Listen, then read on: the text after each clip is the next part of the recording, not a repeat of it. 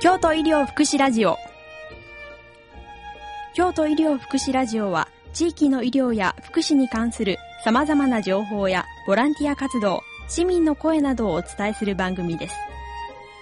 この番組は独立行政法人福祉医療機構社会福祉振興助成事業で NPO 京都コミュニティ放送が制作しています。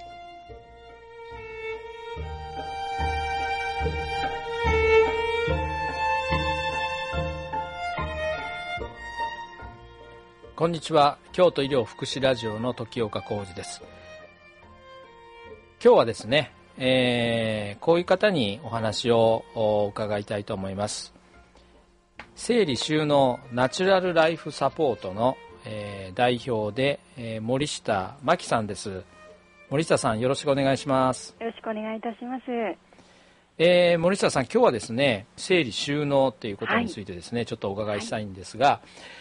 まあ、あの年末年始なんかですねあの、はい、大掃除をされる方も多いんですが、はい、今回はですね、はい、高齢者の方がですねあの大掃除なんかをされる時ですね、まあ、掃除のコツといいますか、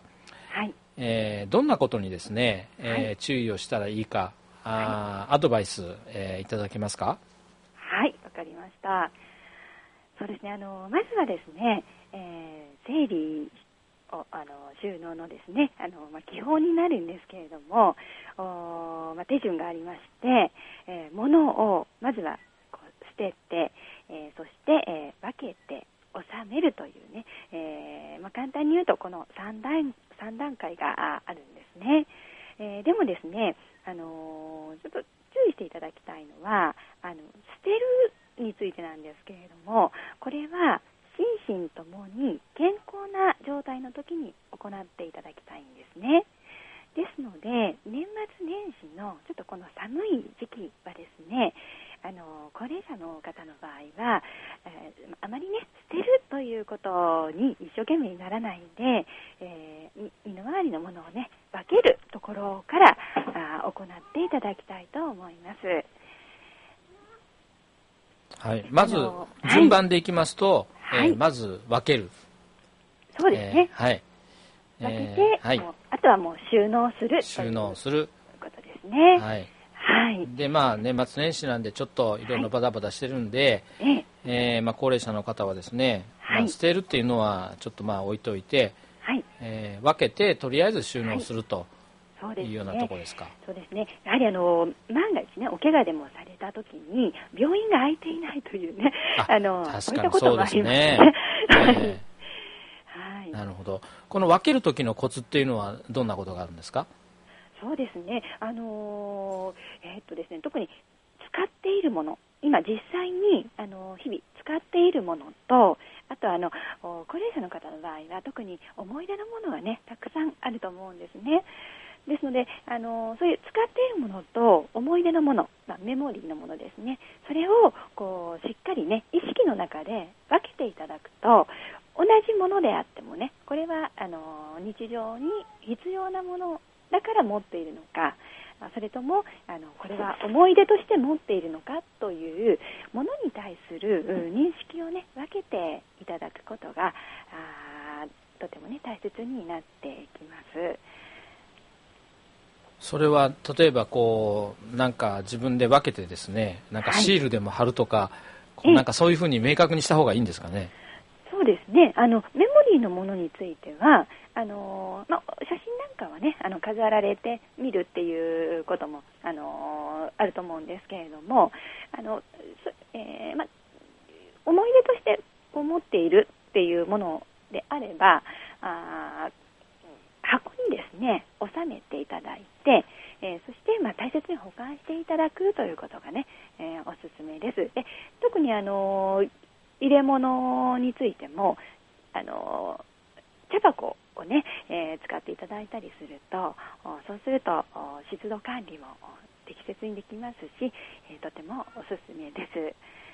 あのそうするとこう使うものなんかは、まあ、しまってしまうと使えないわけですから、はい、まあ、手の届くところとか、ね、使いやすいところに、はい、えー、まあ、分かりやすく置いとくっていうことですよね。そうですね。あの身体の動線に合わせて、えー、よくく使うものは基本的にはですね目線から腰の位置に置くと、あの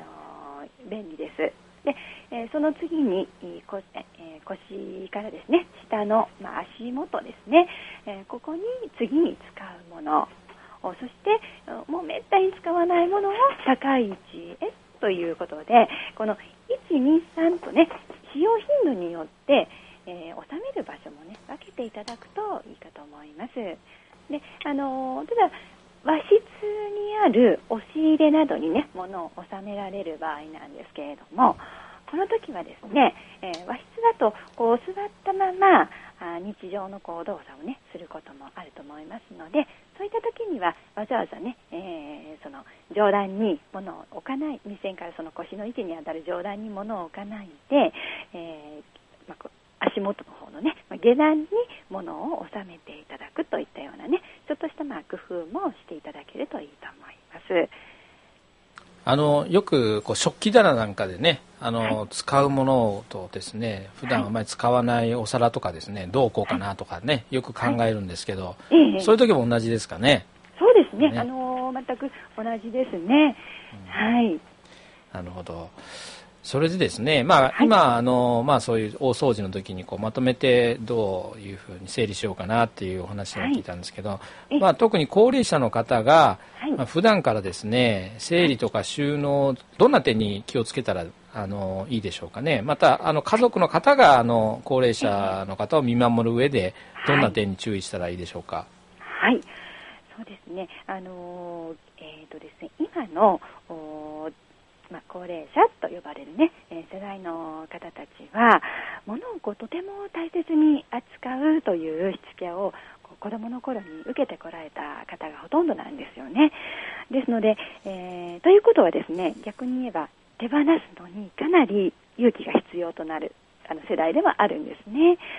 ですから、あまずはね、えー、物を手に入れるときに、えー、これは本当に必要なのかなどうなのかなということをよくよく考えられて、えなぜ、えー、もあの持つのかということ